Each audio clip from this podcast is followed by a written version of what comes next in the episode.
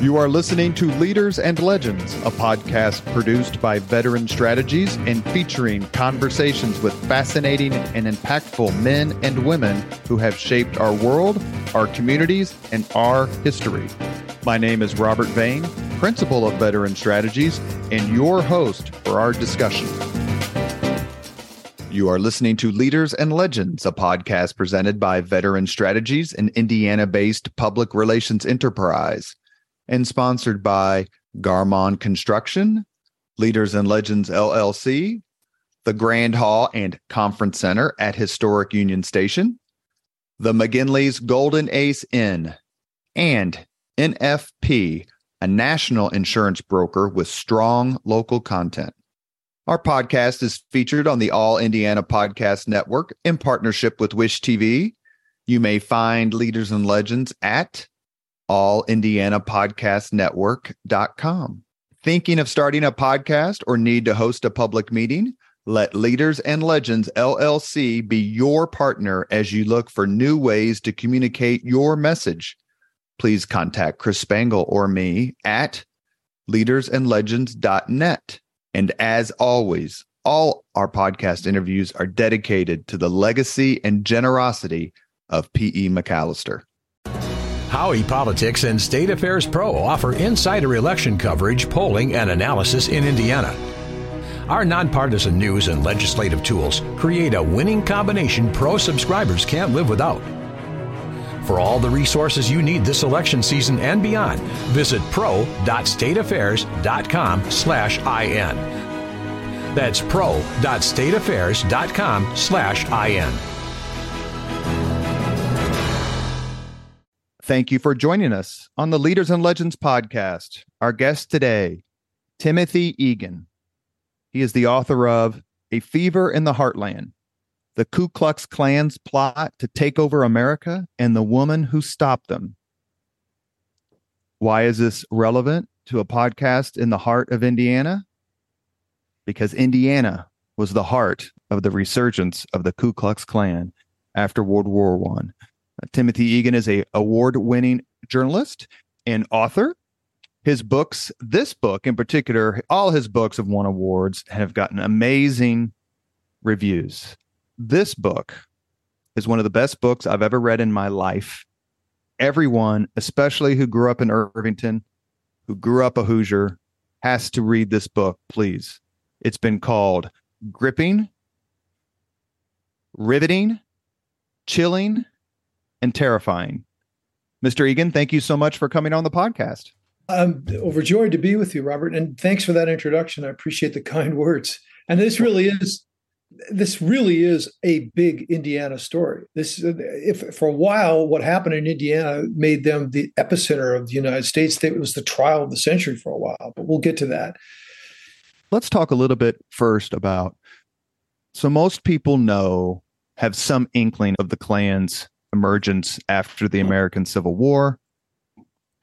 Then it had a down period. I would give U.S. Grant a lot of uh, credit for that, but I'm a Grant homer. But it gradually regained strength. What brought the Ku Klux Klan back to prominence. Forget Indiana for just a second, but what was going on in the United States that made the Klan attractive to people? Yeah, it's important to understand that. And that's a good opening question here. Uh, by the way, I'm a Grant fan too, and I was really glad to read Ron Chernow's book on Grant, giving this great general and this great president his due because for so long people said thought he was just a corrupt. He wailed on the Klan. He basically he called them a terrorist group, sent troops down, and shut them down. So they were done. They were done by the you know early 1870s because of Grant disappeared into the mists of time. And then what happens? About 50 years later, they reappear in the American continent. Where do they reappear? In your state, in Indiana, in Evansville, on the border, just across the river from Kentucky. Now, what's going on in the United States in the early 1920s? A whole bunch of just fascinating, total social changes. First of all, you have what Winston Churchill called the most radical human experiment, social experiment in human history, which is prohibition of alcohol. Okay, long sought goal. Indiana was the epicenter of, of part of the prohibition movement because they went much further than some of the other states did. Eventually, they even outlawed having an empty bottle, making that a crime. So prohibition is going on. Secondly, a huge wave of immigrants, but they're not the immigrants that we initially saw coming from Northern European countries. They're coming from Eastern Europe. A lot of Jews are coming in. They're coming from Southern Europe, a lot of Italians and Greeks. And the, there's a reaction to these people. Folks say they can never fully be Americans. They'll never adjust to our ways. They'll never speak our language. In the case of the Jews, they say they're not Christians. That's going on. And the third thing, it's important to understand this. This is a great Gatsby era. This is the age of the jazz age. This unique American music form of jazz is breaking out all over, including all over Indianapolis in these clubs. And what does that mean for you and me? It means that women are socially liberated. So they're going out at night. They're going to these clubs. They're going to college. They're voting for the first time. They're owning mm-hmm. property without the consent of a man. So you got three major social changes going on outlawing of alcohol, huge migration of people that supposedly won't fit, and women's social liberation. And then there's one more factor blacks are moving north. Okay, the great migration. They were confined to the old Confederacy, but in order to break out of Jim Crow, which wouldn't allow most African Americans to be full citizens, they're moving north. All of this causes a reaction, a backlash, a turning inward, a turning to hatred. And that's the environment in which the modern Klan takes hold. How different was the modern Klan than the sort of Nathan Bedford Forrest associated re- reconstruction edition of the Klan? Because there were obviously a lot of similarities, but, and I speak say this as a Catholic, we were always taught that the Klan focused on us as well in the other groups you mentioned in its reemergence in the early 1920s. Yeah, that's a great distinction. This modern Klan expanded its range of hatreds. The original Klan was a terror group, and their terror was directed at one group of people the 4 million folks who'd been formerly held as slaves in the United States and were now freedmen and women, were now citizens. They did everything in their, their power, using every form of violence, lynching, arson, cold-blooded murder, rapings of school teachers, etc., to keep these people from ever becoming citizens. The new Klan expands the range of hatreds. So, Jews, I mentioned, which were coming in large numbers, Catholics, Roman Catholics, excuse me. I'm a Catholic as well, Irish Catholic. Catholics were coming in in large numbers as well. And their foothold was Notre Dame up in South Bend. And the Klan reacts to that. They, they're loyal to the Pope. They'll never be able to come full Americans. So that was a rap on them. And uh, these other groups, as I mentioned, you socially liberated women, et cetera. So they just open up this range of hatreds to all these sort of new and different Americans. Now, one more distinction. You asked this question. I'm sorry to go on here, but there's a Mayberry Klan on the surface. They're not a bunch of night riders going out on horses like the Bedford Forrest crowd going out with, the, with the torches, let's go lynch them. They're the pillars of the community, especially in Indiana. They're bankers, they're grocers, they're teachers, they're coaches, they're lawyers, they're even judges, and a lot of cops. So on the surface, it looks like a very respectable group of average citizens. Was this uh, discovery of new hatreds philosophical or was it more of a membership recruitment tool or yeah, something else? I'm not sure if I can answer that correctly. I'll just tell you this that every member of the Klan, and remember, one in three white males in Indiana, somewhere in the neighborhood of 300,000 people, and upwards of 20 million Americans put their hand on a Bible in order to be a Klansman. And what did you do when you put your hand on a Bible? You swore out an oath. And what did that oath swear out to? You said you will, quote, forever uphold white supremacy, forever, which goes against the Constitution, goes against the 14th, 15th, 13th Amendments. So they swore out this list of hatreds. And it was just convenient to lash out at them in different circumstances, depending on where they were and what was going on. We talked about the Klan for a few minutes. Let's bring it to the, unfortunately, because when you read this book, and you're from Indiana. As an Irvingtonian, I didn't feel any necessary like guilt, for lack of a better term. But as as a multi generational Hoosier, you start to feel it a little bit when you're reading it. So, what's happening in Indiana during this same time period? What made Indiana cookies and the Klan milk? Yeah. So, I've got a little bit of Indiana in my blood as well. Uh, part of my dad's family um, grew up in South Bend, although I'm a Pacific Northwesterner. And when I started this book, I was going to do it about Oregon because Oregon had a very strong Klan, and Indiana, they elected a Klan governor. But when I was in Oregon, this everyone kept saying, "Oh, you got to go to Indiana. That's where the story happened." And I guess I was like, "Holy cow!" What happened in Indiana was just extraordinary. No state in the union ever, and to this day, has ever turned its entire governing system over to a terror group, which is what Indiana did in the 1920s. Now, your question's a good one, Robert. What makes your state unique? Why was Indiana unique? Klan hated blacks. Indiana didn't have a large black population. Now, there were more people moving into Indianapolis as they were in the big cities in the north through the Great Migration, but your state didn't have a huge African American population. They hated Jews, but I looked it up. Uh, Jews were a small percentage of Indiana's population, less than 2%. There were rabbis and there were synagogues and there were prominent Jews as citizens, but relatively small immigrants, most of the immigrants were not coming to Indiana. They were coming to Boston, they were coming to New York City, they were coming to New Orleans, they were coming to California. But they weren't coming to Indiana in large numbers. So where did this come from? And that's one of the questions that sociologists debate was Indiana was so uniquely homogenous with the largest percentage of white Protestants that it made them vulnerable to stoking fears of others. The others were outside. The others were somewhere else. The others were coming to change your way of life. That's the best explanation that I've heard. It takes one of the themes of a Leaders and Legends podcast is leadership. Kind of makes sense. And we talk a lot about how leadership is so crucial, how things happen or don't happen because of strong leadership or weak leadership or the absence thereof. DC Stephenson emerges as the leader of the Indiana Klan.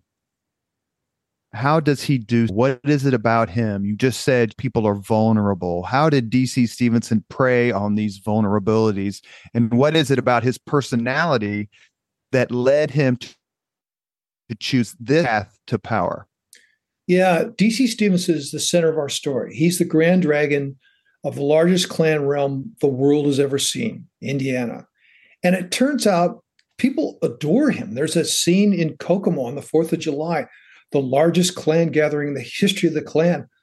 By some estimates, 200,000 people turn out in the cornfields of Kokomo, Indiana, to watch D.C. Stephenson drop from the sky in his biplane and emerge in his resplendent purple robes and give a speech on hatred, and everyone cheers him. Why were they so acceptable, uh, acceptable this guy? Turns out he was a grifter. He was a con man. He was a liar. He was a rapist. He was a serial sexual abuser. He was a raging alcoholic who backed prohibition and stoked fears of rum runners. He was a sexual deviant pervert rapist who gave speeches on the purity of women. He was someone who spoke about white Christianity, and yet he didn't practice any of the tenets of Christianity. But he was a con man. And it's like the musical, the music man, people are vulnerable, not just in Indiana, but everywhere, vulnerable to con men. He said things that people wanted to hear. He played to their fears. He was charming and he believed in the big lie. He didn't believe in telling a small lie. He believed in telling a big lie. If I could just tell a big lie, everyone would believe it. And so he charmed people with his charisma. And within four years of arriving in Indiana, in southern Indiana, as a grifter, just this guy blew in from the plains of Oklahoma, having fled his wife and family, ditched him, having raped a woman in a hotel, shows up. And four years later, he's running the frickin' state uh, which is just remarkable. You are listening to the Leaders and Legends podcast. Our guest today is author, historian, Timothy Egan. His book is called A Fever in the Heartland The Ku Klux Klan's Plot to Take Over America and the Woman Who Stopped Them. Who is the woman? So I didn't quite address your question on leaders, but this is, goes to the woman question you just asked. when things like this happen, it takes brave men and women, often in the minority, to be leaders, to to step up and to go against unpopular uh, popular sentiment. In this case, there were opponents. Don't get me wrong. There were many opponents. Catholics, particularly in Notre Dame, South Bend, opposed them. They started a newspaper called Tolerance, in which this brave Irish American lawyer would print these lists once a week called Who's Who and bed sheets of all the people in your community who belong to the Klan. And he, this guy had his, they threatened to burn his house down, to go after his family. He was very brave and he stood up to him. But in the end, he couldn't bring down the Klan because he committed a terrible mistake. He said Wrigley, the founder of Wrigley's Field and the Cubs, was a member of the Klan when in fact he wasn't. He got duped by the Klan into saying into doing that. And he lost all his money. Okay, Jews opposed them. There was a brave rabbi who stood up one night, went to a graveyard where 300 Indiana Klansmen were assembled in their robes and burning torches, and he called them a bunch of gutless cowards who didn't believe in the Constitution. They stood up to them, but there weren't enough Jews to really do anything. African Americans stood up to them. The NAACP came to town and said, Damn it, we're not going to vote Republican anymore if you can't oust this cancer in your midst. Most blacks, remember, voted Republican at the time. The Klan was associated mainly with Republicans. They failed. All the major, oh, and one more. The press largely failed. They went along with it, except for a brave editor who I talk about in Muncie, Indiana, who, who almost got his ass kicked several times and beat up for a post. But all the my point is all the major institutions which should stand up, press, religion, right thinking citizens, failed. So it goes to this one woman living in Irvington, Madge Oberholtzer, who's 28 years old and a school teacher. And she has no power. She's a state, she works for the state. She's a woman who, of her age. She's a flapper. She had her hair cut short. She seems a very feisty, independent, educated woman of Irvington. Um, and it falls to her kind of accidentally to save the state from this monster who's controlling the state. Women, as you mentioned earlier, they just received the vote. They had, like what happens after a lot of wars, the social upheaval that comes during wartime as a result of everyone having to pitch in. Then they come out of it and the people who have been downtrodden or discriminated against were like, well, you didn't discriminate me when I was helping the war effort. So now I need all these rights. How popular was the Klan among women? Because so much of what I've read, all these social movements, you could term progressive, perhaps, uh, hmm. have this amazingly titanium esque backbone of women leaders, agitators. I say that in a good way, and sort of moral compasses. But did that work in the Klan? Because in the pictures and some of the things that you wrote, there was a significant female component to it. It surprised me, actually. Yeah, when I was spending all this time in your state of Indiana, I, I was very surprised by this as well, Robert. This I grew up thinking about the Klan was a bunch of toothless rubes going around in hoods and trying to lynch people in the middle of the night. They were that. But the Klan of the 1920s was, as I said, educated men, but it wasn't all men.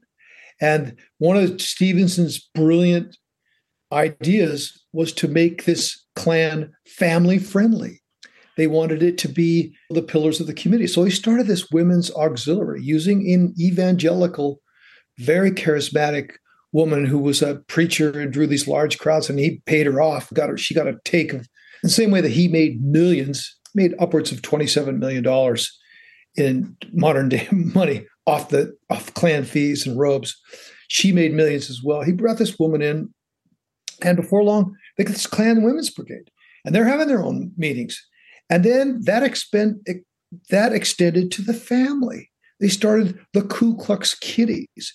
And one of the things that just broke my heart was to see these pictures of these parades throughout Indiana in many cities. And I have them in the book of these little kids who had, you know, with their robes and hoods, who were part of proud members of the Ku Klux Kiddies.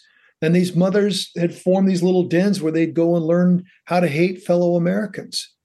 Stephenson's part of his evil brilliance was making this not just a male thing.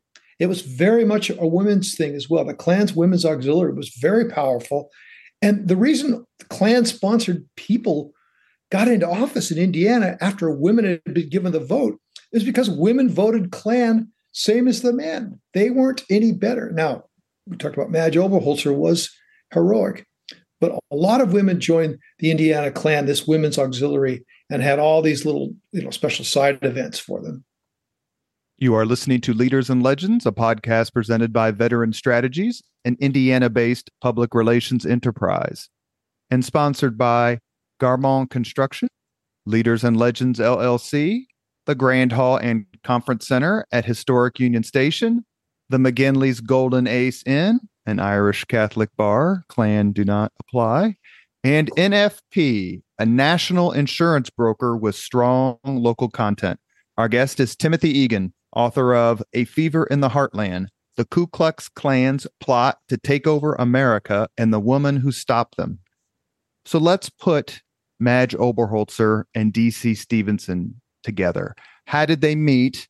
Stephenson attempted a quote unquote courtship of her, but what led to the fact that he assaulted her so badly it caused the downfall? Yeah, without giving away too much, because I don't want to give away the pivotal twist at the end of the book.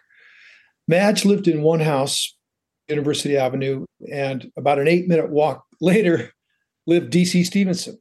And he bought this mansion and retrofitted it with big columns, and he wanted it to be to rival the Klan headquarters in Atlanta, Georgia. It was this, both these houses still stand as way better than I.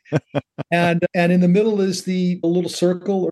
Irving named, Circle. Yeah, named for the founder. And that's why Halloween is such a big deal in Irvington, because he was the guy who wrote the great Halloween story, The Legend of Sleepy uh, Legend of Sleepy Hollow. Yes, thank you. Thank you. So, and I grew up on University Avenue and would walk past both those houses on my way to school every day. They're beautiful houses that you wouldn't suspect or associate with such horror. And the neighborhood, I was really entranced by. It's a beautiful neighborhood. The houses are lovely. The parks are nice. The greenways are lovely. And it has a sort of tradition of tolerance dating to the university being there. There were a lot of Butler, Butler University. Yeah, the abolitionists settled there and they let blacks into the college before other people would let them in. It was a really cool place with a real distinction. But of all the places in all the world, this monster decides to build his headquarters and throws these wild, debauched parties with naked women jumping out of cakes and all manner of you know raging alcohol fueled debauchery going on in this guy that supposedly espoused family values and the virtue of women. And a few blocks away is Madge Oberholtzer's place. She knows of Stephenson, as everyone did at the time, because he runs the state. He's just got his governor elected, a Klansman elected Governor Jackson. And he's got a Klan legislature. They call it that in the newspapers. That's not my term. They called it the Klan. One of the newspapers put screaming headlines asking voters, please save us from ourselves. Don't vote in a Klan legislature. And they did it. They knew what they were doing. They knew they were voting for a Klan supported um, slate. She needs him to keep her job because it's a state job. She's running a literacy program. It pays well, about $1,200 a year, I think was the figure, which was good in those times. and the state's going to shut it down. They're budget cutting there. So the only thing that could save her is to hook up with DC Stephenson. He takes a liking to her, as he often did to many women. He charms her, as he did with many women. He sends her flowers and notes, and they go out a couple times, not really on dates. She agrees to go to dinner with him. And then he starts to act pretty creepy. At one point, he drops her off at the home on University Avenue and he says, Why are you afraid of me? And she's startled by this. And then he says, I always get what I want. And so at one point, he has his goons on a Sunday night come down to her house and grab her and forcefully escort her back to the mansion. Now, back at the mansion, there's C. Stephenson getting pied with his other goons, and a series of horrible things starts from that. They grab her, kidnap her, try to get her drunk, put her on a train. The train goes to Chicago, supposedly. And on this train, he forcefully, violently, and cannibalistically, I hate to say, rapes her. He chews her. Great word. The, That's a great word for it. Yeah, because see, and this is so I saw this thing metaphorically. As Indiana is going more and more on the dark side of voting in the Klan, their leader is becoming more and more depraved. He's becoming just a sick sociopath, if he wasn't already, because he's so powerful now. He rapes women and he chews on them. He chews on their flesh. And he says, No, nothing can touch him. Why can nothing touch him? This is the immortal words that was the headlines all over the United States. He says, I am the law. I am the law. So he rapes Madge, chews her nearly to death, leaves her on her deathbed. She lingers day by day in Irvington with all the press covering Madge, day 12, will she live? And Stephenson thinks nothing can get him. Nothing can ever get him. Now, I'm not going to give away anymore except for to tell you this. she dies. She mm-hmm. dies. But her words live. And ultimately, in a court of law, her words prove to be the deciding factor in stopping the Ku Klux Klan. Now, could I just give one important national context here? Just do. Take, take it out of Irvington for a second. Because you do your book, just very quickly, your book does a terrific job. Obviously, Indiana is the focus, but it's not the entire story. You mentioned Oregon and even places like Texas and others where the Klan resurged with significant uh, amount of uh, power and activity. So that's that really put everything in context. It made me feel a little bit better as a Hoosier that we weren't the only one, but well, it, there Colorado wasn't that much. A, yeah, Colorado had a Klan governor too. So I, you think of Colorado as this, or, or Oregon for that matter. Anaheim, they called it Klanaheim because it was Klan run. In Western PA, where my wife is from, the Klan rioted and tried to attack all these Irish Catholics in these different neighborhoods there. Also, Italian Americans, including Dean Martin, who was yes, that's right, that's right, that's in your book. when they attacked his neighborhood in Steubenville, I think it was Steubenville. Mm-hmm, that's yeah. correct. And so the context is the Klan, while Indiana is the epicenter, they got big designs. They got upwards of 20 million people, and they're looking at national office. They've got 70 some members of Congress are sympathetic to the Klan. They got several United States senators and those governors I mentioned ran as Klansmen and won. So now they have their eyes on the White House not necessarily in 1924, but in 1928. And Stephenson himself thinks he could be the nominee because the existing senator is sick and will die. And the existing governor is a Klan governor who owes his whole career to Stephenson. So he would name Stephenson as the US senator. So they had this whole plan to move a Klansman into the White House. And remember, you know, 50,000 Klansmen marched down Washington, D.C. in broad daylight, showing their power. So Madge doesn't just stop the Klan in Indiana. She puts the brakes on inadvertently by exposing them, by showing what a bunch of bastards and monsters and rapists and criminals and alcoholics and grifters and liars they were, by showing their true character. She halts them. But they were this, don't be fooled by this. And you mentioned James Madison, an Indiana historian, a good one he's mentioned this as well. They were pretty damn close to real power. One more thing. They so dominated the 1924 political conventions of both the Democrats and the Republicans that Time magazine put the imperial wizard, who's the capo di capo, the head of them all, on their cover and wrote this largely praiseworthy story about how the Klan was controlling the two political parties let's let's stay national for just a second. We were extolling the virtues of unconditional surrender Grant when the podcast started about his smashing of the Klan. But in the 1920s, it was a little bit different.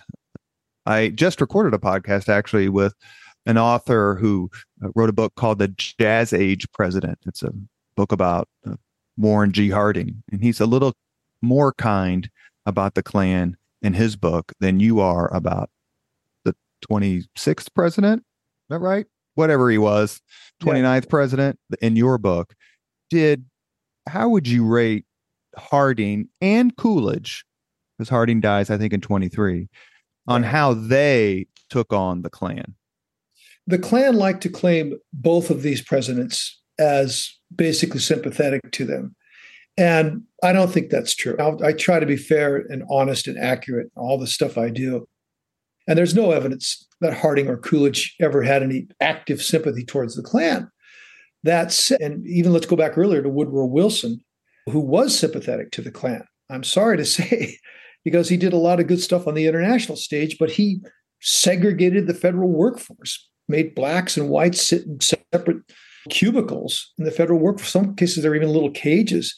He also wrote a sympathetic history that involved the Klan. And when that mm-hmm. movie, Birth of a Nation, which led to the Klan's popular culture explosion, uh, there's a Woodrow Wilson typescript on the screen where he says, and then we all came together north and south, and the Klan was good. So he was much more sympathetic. Harding, it wasn't just a likable chucklehead it was more interested in his multiple affairs with women. The guy was makes Bill Clinton look like a monk. He had, he, he just, you know, the guy loved women and many different kinds of women, and was a go along Ohio guy who everyone said he looked like a president. That's why he was elected. And he didn't really seem to have strong sympathies one way or the other. He didn't act on the anti lynching legislation, which the NAACP was pushing. Coolidge is a little different character. Now, he was called Silent Cal and certainly lived up to his nickname. He just, the NAACP begged him, begged him as the leader of the Republican Party and the president of the United States to condemn the Klan slate, which had taken control of Indiana in 1924. And he did nothing. He did nothing. When the Klan marched on Washington and turned out those 50,000 people, he said nothing. Your podcast isn't about leaders and is about people who make an uncomfortable stand. Coolidge could have easily taken a stand, and he did not. And by his quiet and by saying nothing, I think he lead he allowed them to flourish. Let's talk heroes and heroines. Madge Oberholtzer is obviously the heroine of your book, but who are some of the other heroes or heroines that that you discuss? The NAACP, I think, is at the top of that list, but who are some others? There, I have this chapter on what happened in Notre Dame in the spring of 1924, and I don't know how much your listeners know about this I didn't know anything about it when I started researching the book, but when the Klan was at its peak of its power in 1924 in, in Indiana, the only real institutional, this correct word is institutional, opposition was up there in South Bend at the Citadel of American Irish Catholicism, the University of Notre Dame. The other was in a town of Muncie by this scrawny little 98 pound editor who was put in jail, and George Dale was his name. But he waged this relentless campaign, ridicule, urging Hoosiers to come to their senses, laughing at all their. They, the Klan at one point almost bought a university, Valparaiso University, which they were going to make into this Klan college and turn out Klan clones. So, me stop you there for a second. And here's what I want to ask you very quickly. We're we both have we're chuckling as we're talking about this. It's obviously a serious subject, but just the insanity of it comes through in your book. Like they were going to buy a college, Valparaiso. And so we're like laughing because it's just so ridiculously absurd. A, that it could happen, and B, that people could allow it to happen. Sorry, go ahead. I just want to well, make that yeah, point. That's, that's, you said everything that I'm thinking. Now, there were this George Dale, this Muncie editor, had wrote these satirical columns. He laughed at him too, saying they'll have they'll major in lynching, they'll major in idiocy. They'll he really had fun with them. And but they were this close to pulling it off. They were this close. Valparaiso was in trouble in the Klan. It was good. It was Stephenson's idea. So let me get back to the institutional heroes. That left Notre Dame. And in 1924, in the spring, Stevenson said, screw them.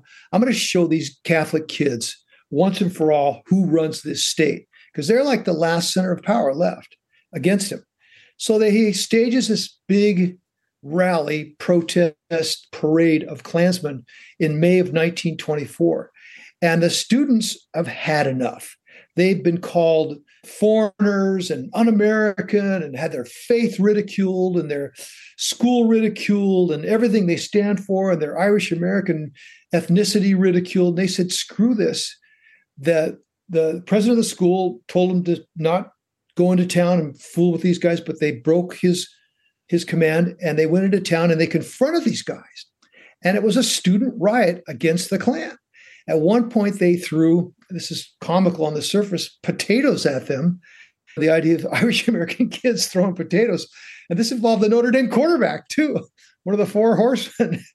Uh, yeah, Notre Dame had the best football team in the country at the time. They did. And their quarterback threw a potato that put out a light of the Klan cross. The next day, there was a, I had this in the book, there was a headline in one of the Chicago papers. It was like a football game. It said, Irish students rout Klansmen. and they did. The Klan turned tail and ran like the cowards that they are and eventually got out of town. So these kids really did.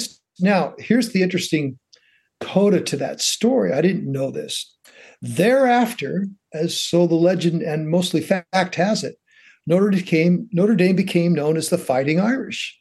And that dates to this fighting the Klansmen in May of 1924. They're heroic, and I have to give them credit. And there were other Catholics who also, I mentioned the, this newspaper, Tolerance.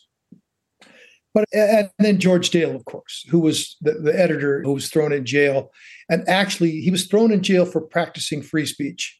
There was a Klan judge who jailed him without trial for writing critically of the Klan. Now, if there couldn't be any vi- bigger violation of the First Amendment, and later, when people went back and looked at this, the Chicago Tribune said, well, the First Amendment applies everywhere in the United States except for the state of Indiana. I mean, a judge was jailing an editor for criticizing him. If you can't do that under the First Amendment, you can't do anything. Was Indiana, to go back to that for a second, were we known throughout the country? You alluded to this a few minutes ago. Let me expand if I can, if I may was seen as the epicenter of Klan activity. Did Indiana suffer any repercussions as a state? I know that the, the reputation, even now in 2023, sometimes is a little rough. But at the time, did Indiana face any harm as a state in terms of reputation or business or anything like that because of this Klan presence?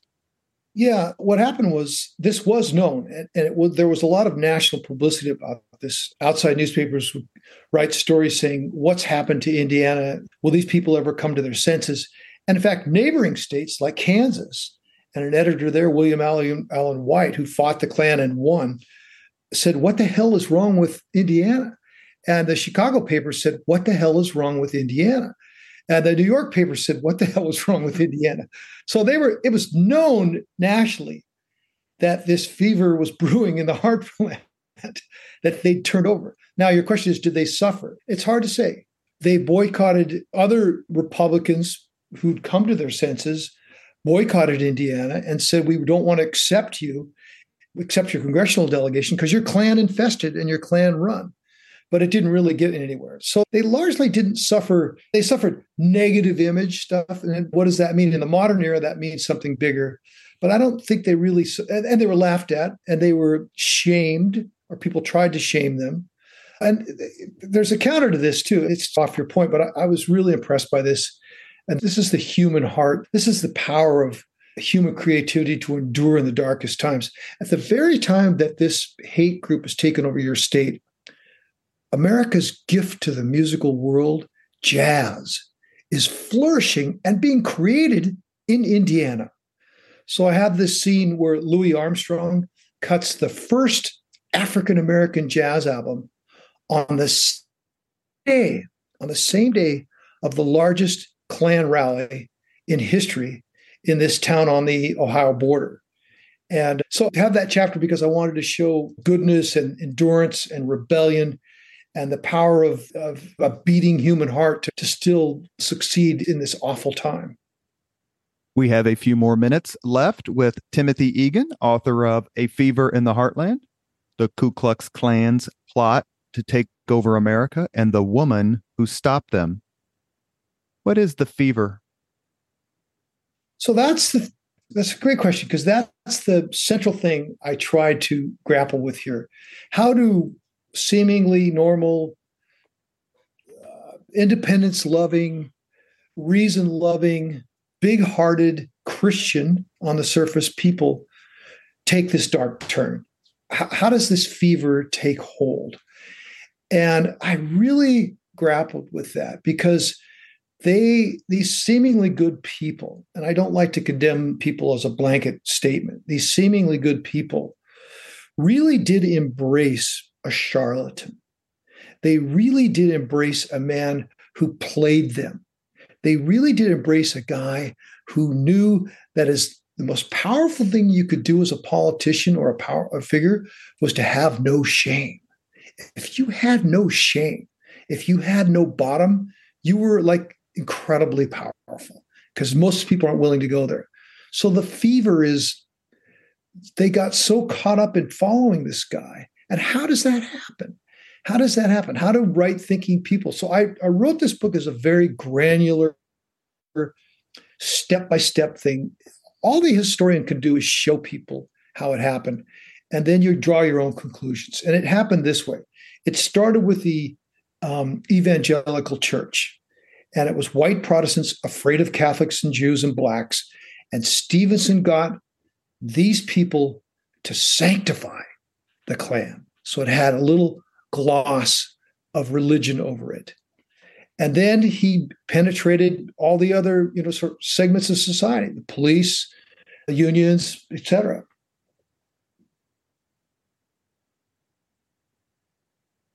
What happened to the to the men and women you mentioned, you obviously mentioned the fate of Oberholtzer, but let's talk about DC Stephenson because the rest of his life after his conviction wasn't any more glorious than the beginning of the story. No, he started a grifter and ended up uh, as a grifter, and in between he ran Indiana. the really the five years of his life where he was somebody was when he ran your state. Okay, I'll spoil it, but he is convicted. He spends most of his life in prison and he gets out. And within a short time after being let out, he's now 70 years old.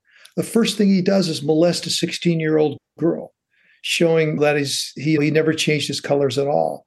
Most of his subordinates either went to jail, died, some of them were shot in feuds. The interesting thing to me was that an Indiana tried to have a cleansing. They tried to have a what the hell happened to our state. A lot of good Republicans wanted to ask hard questions about what the hell happened.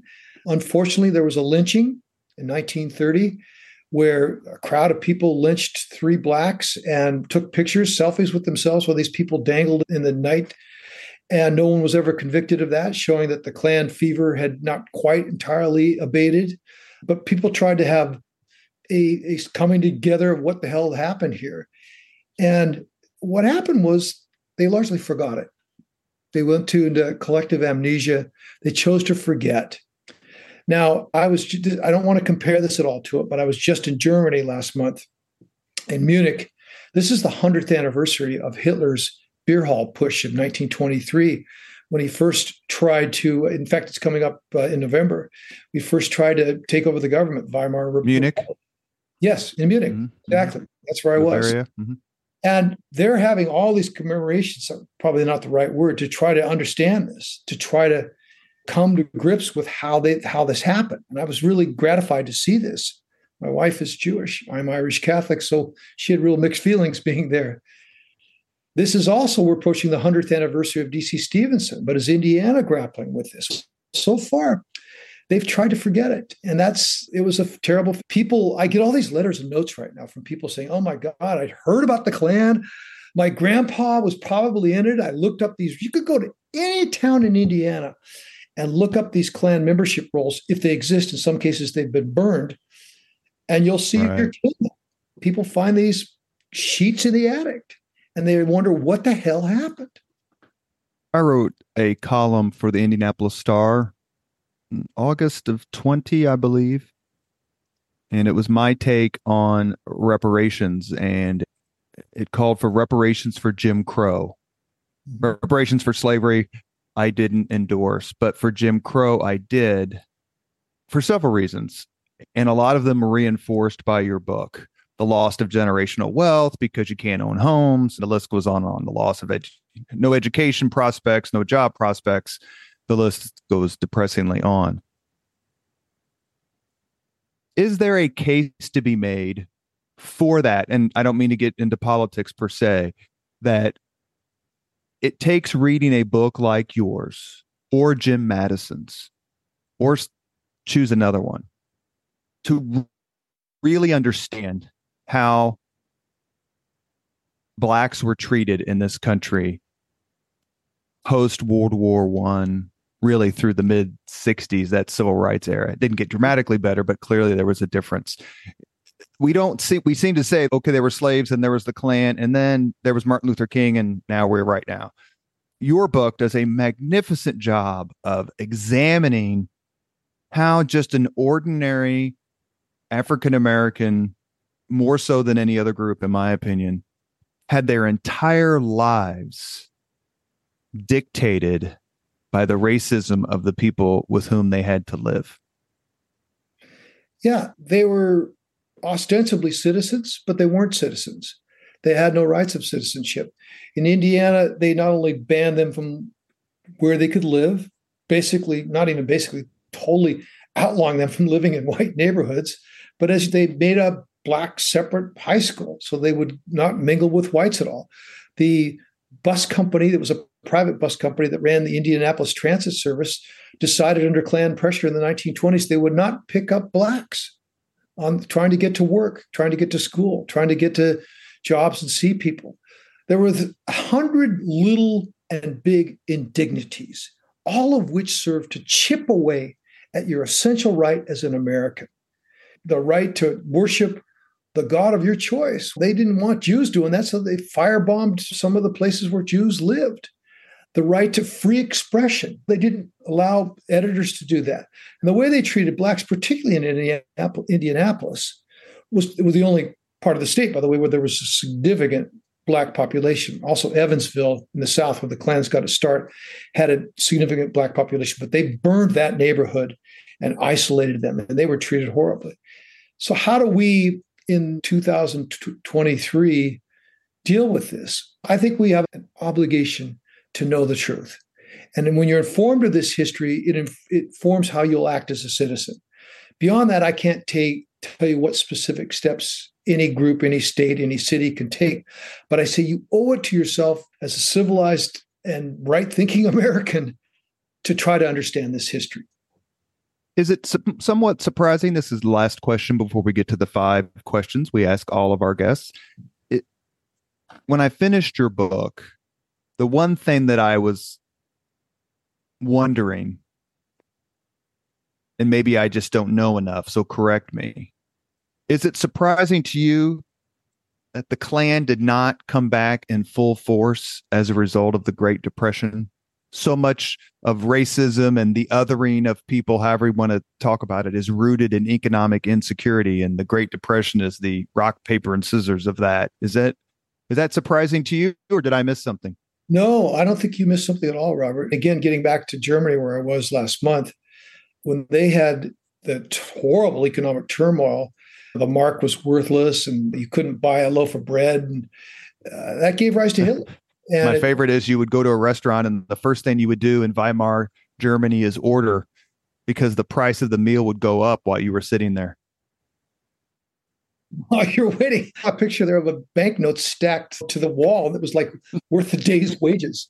So the economic insecurity in Germany was one of the factors. There were others, of course, that led to what they this awful turn that led to the biggest crimes in the history of humanity all I'll say is we dodged a bullet. I mean, there were certainly demagogic voices blaming the people on the lowest rung of society, whether they were blacks or immigrants or just poor people. But we dodged a bullet when we got Franklin Roosevelt. In 1932, we elected a guy who had spent a year on his back suffering from polio. And you know, he, though he seemed like a dandy, the fact that he said he'd spent a year on his back suffering from polio at the age of 39 made him understand the struggles of average people. And I think I worked with Ken Burns on a documentary about the Dust Bowl, one of my earlier books. Oh, yeah.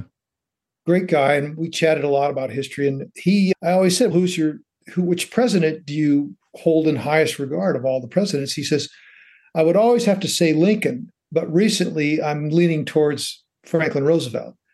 And I think this is almost how countries determine themselves. Imagine if we hadn't gone for someone like Roosevelt, or if we'd gone for someone demagogic, someone who wanted us to turn on each other, how things might have turned out. But it's a great question uh, because we really did suffer in the 30s and, and we didn't necessarily turn on each other. We've reached the point on the Leaders and Legends podcast where we ask the same five questions of all of our guests. Timothy Egan, are you ready? I don't know if I'll ever be ready, but I'll give it a good go. what was your first job? You have to separate it between being a kid where I had a paper route and working on a farm when I was 15 years old, where I worked um, shoveling shit in a dairy farm. really tough job. Made me never want to have a farm job because, yeah, you work your ass off 12 hours a day. It's a dairy farm. You just hay and poop everywhere, and you, it was the hardest work I ever did. And so I would say, yeah, working on a farm. What was your first concert? Hmm. I think it was Three Dog Night. I hope that was a long Washington. time ago. Let me just yeah, I know. Spokane, Washington. Number three, if you could suggest any book for someone to read, which book would you recommend? Boy, that changes with the ages. If you're a kid, I would read the book that my mom gave me that really opened me up to how a kid could be powerful, and that's Huck Finn.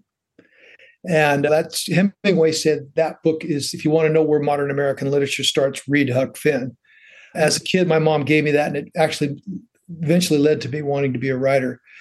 Right now, gosh, I've read so much good stuff. I'm trying to think of what was really instrumental in my thinking. I can't say that anything really changed my whole. I'm going to have to pass on the latter half of this because no, Huck Finn yeah, is a darn good answer. It's a tough one, yeah. N- number four. If you could witness any event in history, be there in person as it happens, which event would you choose? Hmm, I've not thought about that the momentous things that you think of the joining of the railroads, the moon landing, the, the Gettysburg Address. No, I guess I would say if I could be in the front seat of the car with JFK on the Kennedy assassination, I would turn around and say, Duck.